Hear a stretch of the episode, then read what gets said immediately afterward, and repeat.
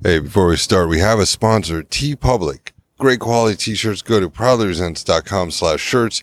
Themed Christmas shirts from Life Day, Star Wars Life Day, Breaking Bad, The Room, and other great stuff. Really funny stuff. We get to curate the best of BustedTees shirts on proudlyresents.com slash shirts. Buy a shirt, buy a gift, buy a shirt for yourself, give someone else a mug. Standing outside on the Warner Brothers lot, recording this after work. Welcome to Proudly Resents, the cult movie podcast, the best movies you didn't know you wanted to see.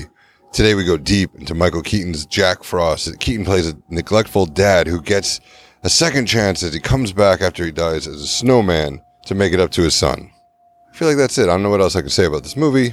End credits, let's go. Anyway, actually we go deep, deep, deep in this shallow, shallow film. My friends, frequent guests Paul Sullivan and Jeff Cesario talk about Jack Frost while we're recording an episode about the fish that saved Pittsburgh, Jeff drops a bomb that he co-wrote Jack Frost. What the what? So Jeff, by the way, wrote for Larry Sanders and Dennis Miller, and he always played the comic that got bumped from Larry Sanders. But first, we talked to Brett Berg. He used to program films for the legendary Cinefamily Theater, and now he's a big hotshot, the Alamo Drafthouse Theaters that are going to open up eventually slash soon here in LA. He does pop up stuff for for Alamo, which you should definitely check out. And there's information later on how to find out about it. But he does these private parties where he edits down films to 45 minutes, just the core. And then you can watch those.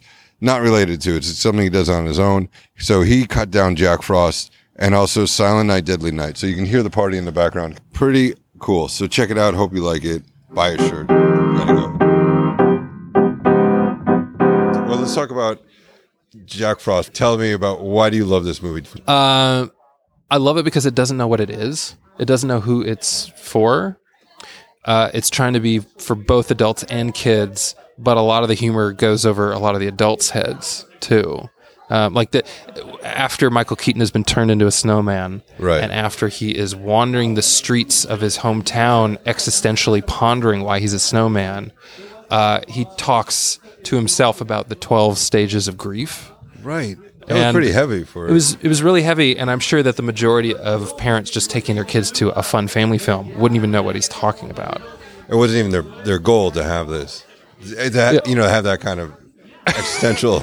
Yeah, You know, yeah. Um, it sounds like your friend was maybe having a bit of fun, not at the movie's expense, but just just at our expense. Uh, no, uh, just he was he was tickled that he could put something like that in this movie, so he did just to do it. I, yeah, without it, just on my own, I just feel like they just needed something to talk about. They needed to fill two hours or whatever it was. So, what do you do with a snowman? Well, he tries to figure out why he's here, what life is. Uh, I don't know. I don't. I can't answer that question. So, what you did tonight was amazing. You cut the film up to forty-five minutes of what you felt were the essential scenes.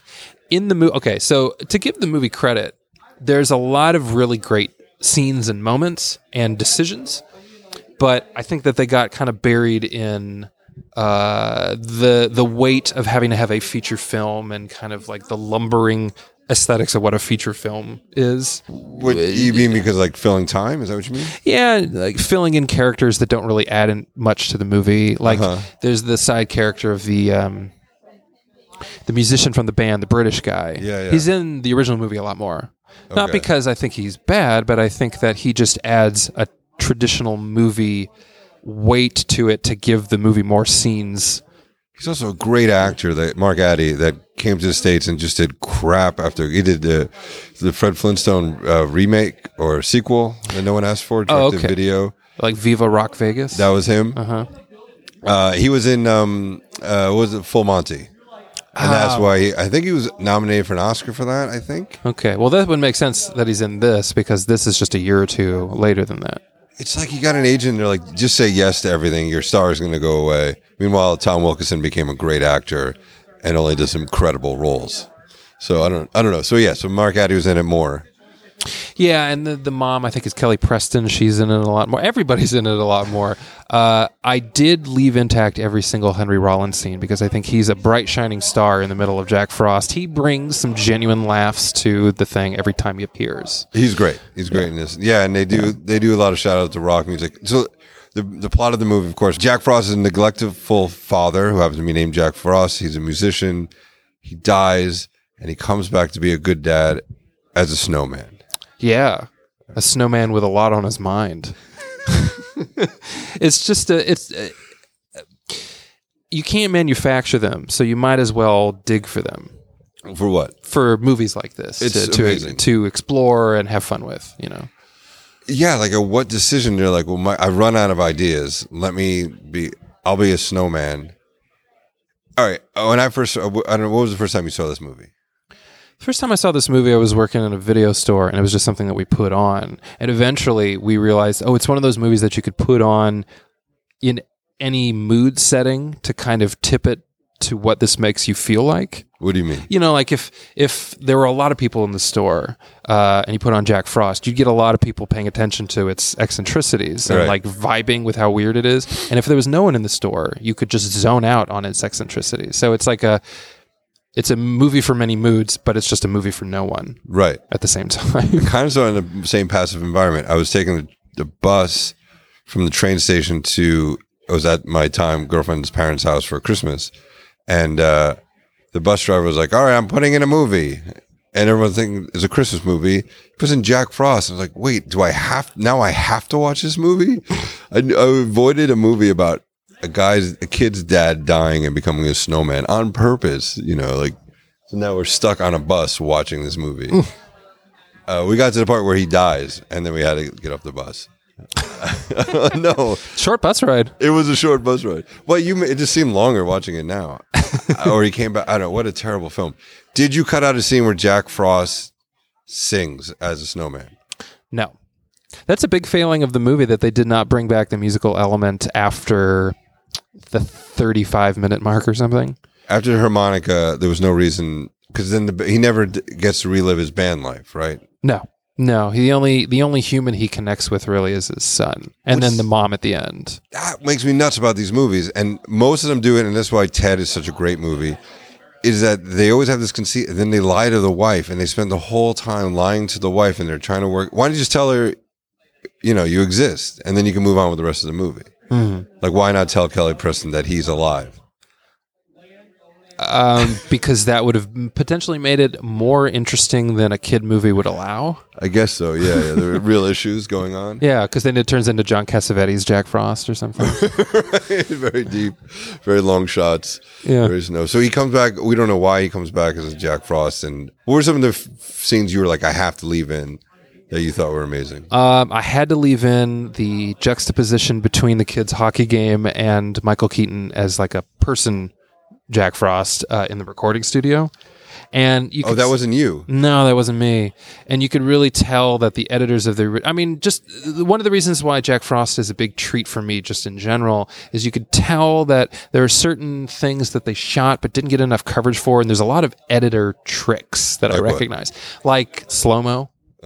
Pretty much anytime you see slow mo in a montage, it's because they are missing a piece of footage and have nothing else to put there. It's just a fact. I've edited too many things to know that that's Right. you know, it's the case. Um, there's another slow mo bit in the truly great scene. So here, okay, let's Russian doll this for a second. Yeah, yeah. Jack Frost does have a large number of moments and scenes that work. I think I said that earlier, and I think only in its 45 minute form can you recognize the good parts of the good scenes? Because in the feature length version they kind of get drowned out by a lot of mediocre stuff but when you boil it down to its essence the great scenes make you kind of into the movie and the bad scenes kind of make you into the movie. Uh, Yeah, I just I don't feel like I missed anything by uh by these things by not him not being there. Well, him beating up kids, you know, helping his son being beat up bullies by throwing a lot of snowballs at them really fast, and then a ridiculous scene when they go down a hill where every kid has a different mode of transportation, and of course the bad boy has has a fucking uh, shredder um, snowboard. and a perfect haircut That that was some '80s shit. That was you know the blonde bad guy with the spiky hair, no Yeah. dad. Oh well, he says the best line in the whole film yeah at the end. Yeah, Snow Dad's better than No Dad. yeah.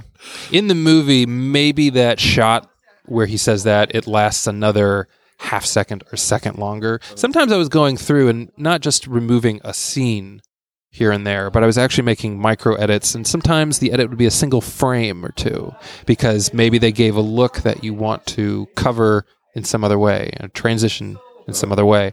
So, and then sometimes it's five seconds. It's a line of dialogue here, or it's this whole scene, or this, this whole 10 minute run. It's always case by case. But yeah, that was such a great line. I'm glad I left that in. All right. What bothered me when it first came on was the idea of now I'm getting heavy. But on so many levels, this movie disturbs me that someone made it because as a as someone who had a father who passed away, that's d- disturbing, right? Mm-hmm. And then as a father, it's disturbing. Like it's not a comedy. It's so not. By the way, I'm glad to be here with you, but I'm thinking I'm wasting my time as a father watching this movie. That's what this movie is teaching me that I should be home with my daughter right now. what am I doing here? This might be the last episode ever. this movie did change me. Are you showing your daughter things like this? No, we're not showing her much. She's only two. So Oh, she is watching. Okay. She did watch Barney uh, three or four times this morning, Yeah. over and over again. Try Barney Miller and see what happens. Barney Miller will be later. I can't wait to watch Barney Miller with her. that is a great change. Um, no, I don't know. I don't. I can't wait to show her the, these films, but she's too young. She won't get it. Well, when do you think a child discovers irony for the first time? When is the moment where their brain breaks and they discover a whole new way of thinking? I think she discovers irony in real life. I don't think she'll get it in the film. I think she can get it now. Does that make sense? Sure. Because in film they think it's real. Like she thinks Barney's real. She thinks Daniel Tiger's real. And if you know what Daniel Tiger is, No, I don't. No, you don't have kids. you But will. at what Trust age? me, you at, will. at what age do you think that a child can appreciate like a? I'm not saying that I'm hip, but like a hip sense of humor. I think like five.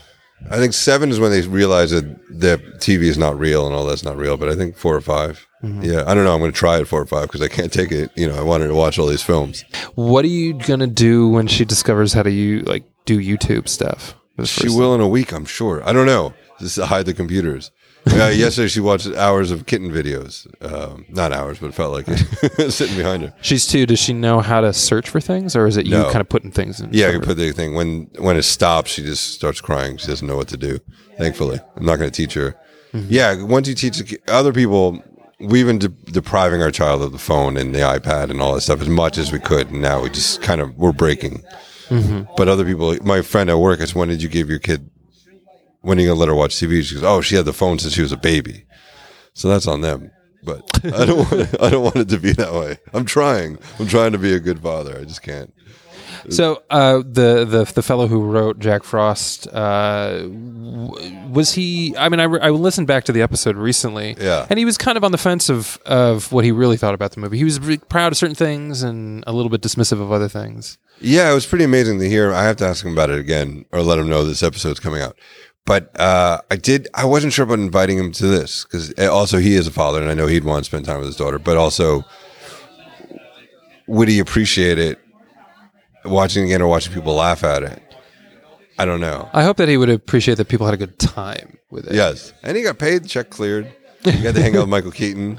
yeah. And there were some really big people who worked on this uh, this film, but really big. He worked for uh, Garry Shandling's show, uh, Larry Sanders. So a lot of those people worked on this, Oh, and you see a lot of cameos uh, that you left in: Wayne Federman, John Ennis. yeah. Da- David Cross has a voice cameo. There's Paul F. Tompkins for a fraction of a second. at That was beginning. a, it was a fat Paul F. Tompkins. yeah, because this is 20 years ago. He looks a lot different now. Yeah, yeah. Um, and there's actually a brief clip of Mr. Show in it at one of the points where they're looking at a TV. Oh, really? Yeah, it goes by like that, but they're in there. Yeah, Would you recommend this film full length to anybody? depends what kind of person they are. If they're really a uh, a digger and they want to go to the what are the ends of the earth in terms of this kind of experience watching a crazy movie? Not a bad movie but just Right. kind of a, a head scratching uh, oddity.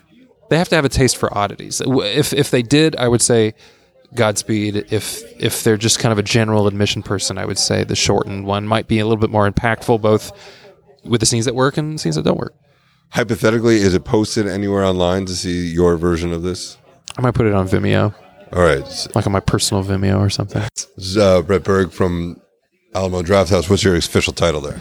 uh creative director for alamo la L.A. Yeah. When are you ever going to open in L.A. Or are you going to have to use people's uh, stolen venues? So, uh, Alamo Drafthouse Los Angeles will hopefully be open sometime next year. And in the meantime, every other Sunday at Non Plus Ultra. Alamo does a show called Surreal Sundays.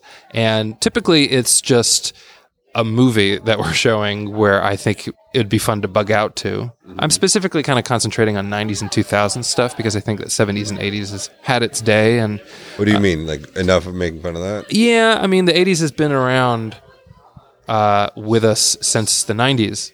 You know, because because MTV was bringing back wisps of the 80s during the 90s, and Right. it's just been with us ever since. So there's a lot of already mined titles, M I N E D. Like Right, the right. gold has been mined for the most part For for for kitsch and for camp and and wacky. Oh my god, what is this? Uh-huh. Like almost every one of those movies has been discovered, or all the ones that are going to bubble to the surface kind of have, sort of at this point. like Deadly Prey and all those weird yeah. ones. Yeah, all the ones that we have loved for years because Yeah. we're into those kinds of things. And no one, no one, or very few people at least, are looking to the 90s and 2000s thinking that it could be as ripe as the 80s, but it, and it is in just a different way a completely different way. And the, the movie stars are different. The in jokes and the slang is different. Um, I do love the 90s movies because it's the last era before cell phones. And you don't really see them pop up in this movie or any movie of the era. Right, we lose that kind of like rush. You have to drive somewhere to tell somebody very important information before they do something stupid because they don't know that information. That Yeah. died in the 90s. Yeah, I mean, uh, Michael Keaton and Jack Frost perishes at the beginning of the movie because he can't just call his wife and say, "Oh, I'll actually be home real soon." So I'm just going to casually drive home. Instead, he's racing down the highway trying to get home and and look where it ends up. And you mercifully cut right from the decision for him to go home to the crash to a year later. uh, Brett Berg from Alamo Drafthouse. What's your official title there? Creative director for Alamo LA So they can write you or call you. on Twitter, Facebook, and Instagram at Draft House LA. And then also, if you message us through any of those platforms and say, "How can I get on the weekly email list?" I'll hook you up. Oh, this is great. Thank you so much. Yeah, thanks, All man. right. And then You are listening to Proudly Resents. Oh, reasons. I, I cannot hear you well. Hi, this is Danny Wazell. Uh, proudly Resents. the Cult Movie Podcast. the Adam Spiegelman Show. To all you proudly Resents listeners out there, just remember, you can't piss on hospitality. I won't allow it. I'm not a sports guy, which is great that we picked a sports film. Yes. Sport, uh, Proudly Resents, proudlyresents.com. I am Adam Spiegelman. We're joined by Paul Sullivan of SullyBaseball.com How you doing? and Jeff Cesario of SullyBaseball.com. Sure, why not? Yeah, why not? I only, there. I only hired people who write on some of the great shows of all time to basically. Jeff you has know, written some of the great shows of all time, Yeah. including Larry Sanders. Larry Sanders and uh, Dennis Miller Live, which I consider one of the great shows. That was a really funny show. I remember uh, I, I did a movie. I, I wrote on a movie uh, called Jack Frost with Michael Keaton. Well, so he becomes the, the, uh, he becomes the snowman and comes yeah, alive. right. And and uh, Ebert in his review must have mentioned thirty times he could not get past the snowman. He literally said, "It's so ugly that I can't review the movie. I cannot review the movie. I can't get past the snowman." So we got a bad review based largely on the fact that he didn't kind of pay attention in the movie. He just he couldn't get past the snowman. I want to know, you buried the lead. You wrote on a fucking movie about a guy Who turns into a snowman? Oh to, yeah. to be with his kids. and this is not. And, and you're saying, why didn't I select this for today's for today's that is podcast? amazing. What, what, We what can is- talk about we can talk about Jack Frost, Well, let's talk about Jack Frost. please. Please. now, there's another movie called Jack Frost. It's a horror film. Horror where- film, right? And, and that is actually really ridiculous. Yeah, And that's really ridiculous. That is. Ours is only ridiculous. No, but the suit in that, it's a kill. That one's a killer snowman. yeah, And they just, they didn't give a shit. Did that come No. out before? Did that come out before I your think Jack just Frost? before. I think it was Yeah. literally released the same general season. Were they Yeah. trying to ride your coattails? Um, uh, well, I, I would hesitate to say we were wearing a dinner jacket at Good night. and that was a show.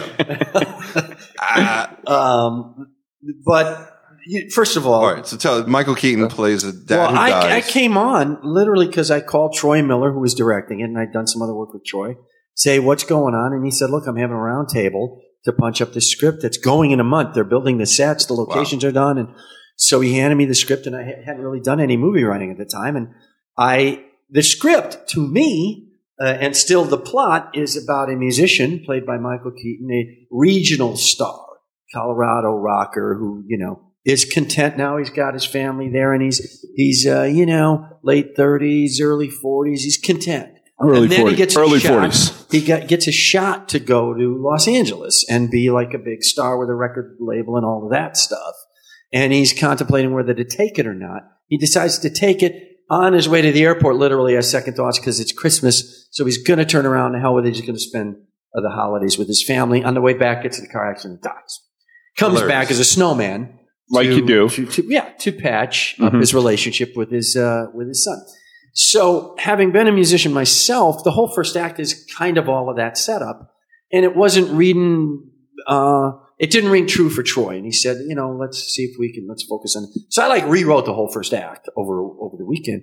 He read that, canceled the round said, "I'm hiring you to punch this up." Great. I got to know Michael Keaton really well uh, uh, from it, uh, and um, and I'd always been a fan of Michael's because he started as a stand-up. Really funny stuff. Yeah, when I was at the comedy store, when I first fell off the turnip truck and got to town, Yeah. he would. I literally saw him one night start his act on stage at the comedy store with a snippet of conversation he heard on the way up to the stage.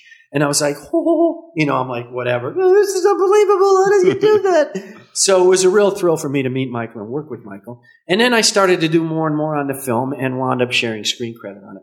But talk about, uh, you know, uh, a little bit under budget. I mean, I had we been able to do more CGI stuff. I think the snowman in two scenes looks fun Mhm. because it's CGI. But you know, they had a at, that budget got eaten up on those two scenes.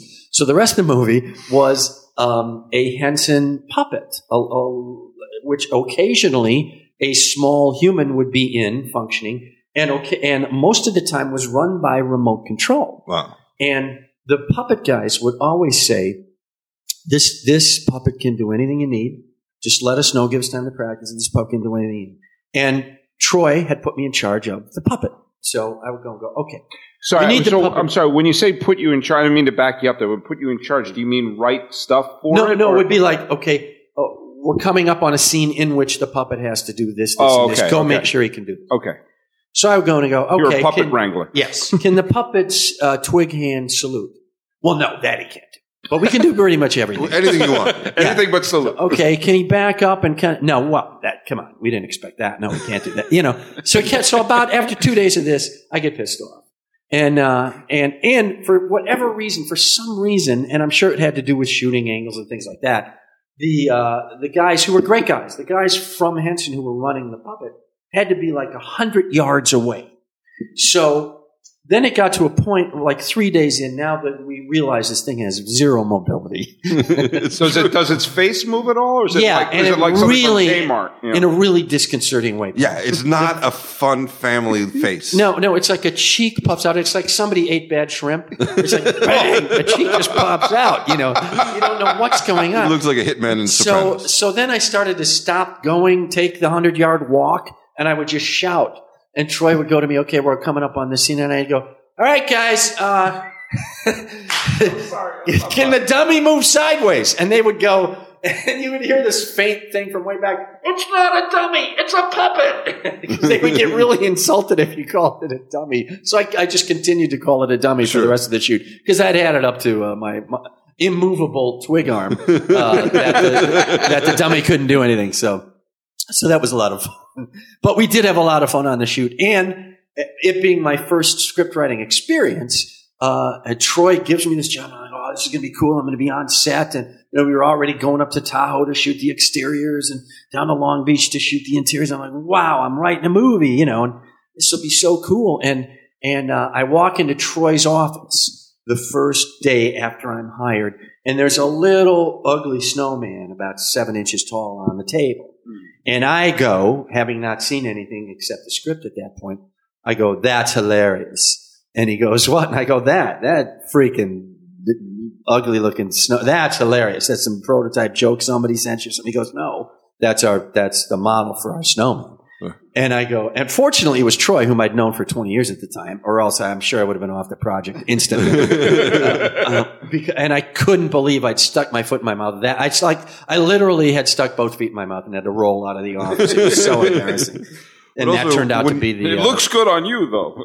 No, but when you, let me finish. That's the old joke. it's a great joke. But I had a blast on that movie, and there are there are some there are elements of that movie that that really work. And I'll tell you this: uh, I worked uh, uh, clubs, and still do stand up, and I had a woman come up to me once and say, "You know, that movie got my little son through the death of his father," and I just went, "Holy crap! I don't care how."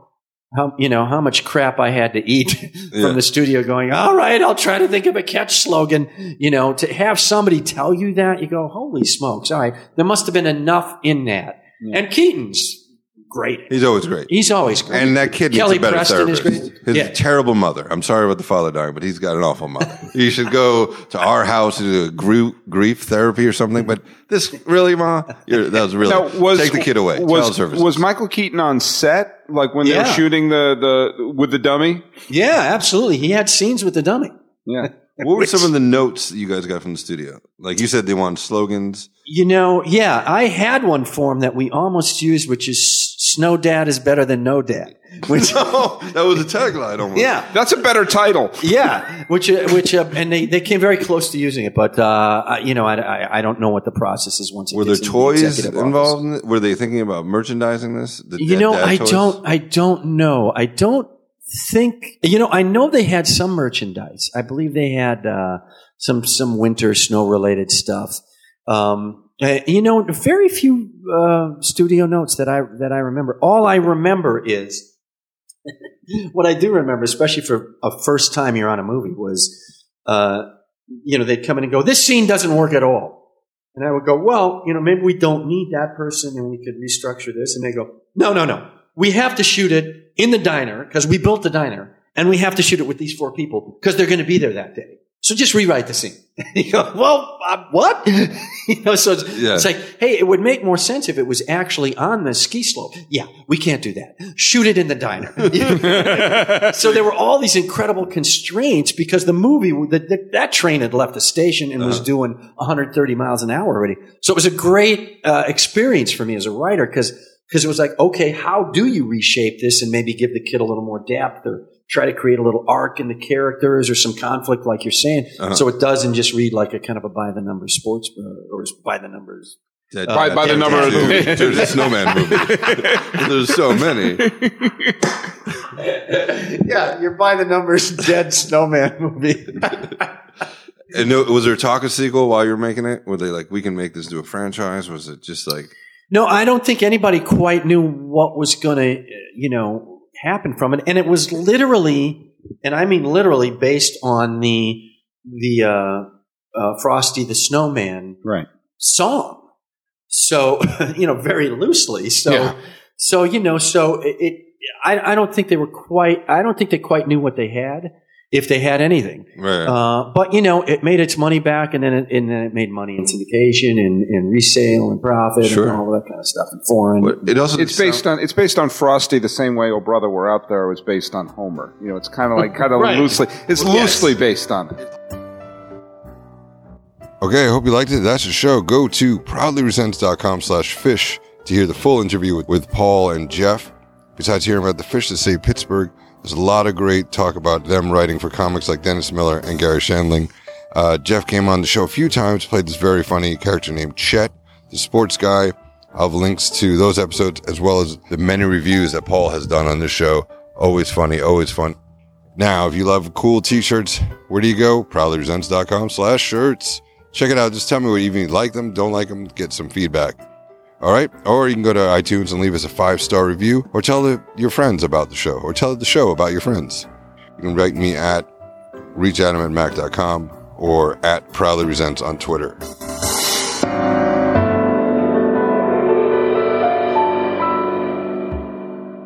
Adam, that, we're, we're out of time for this interview.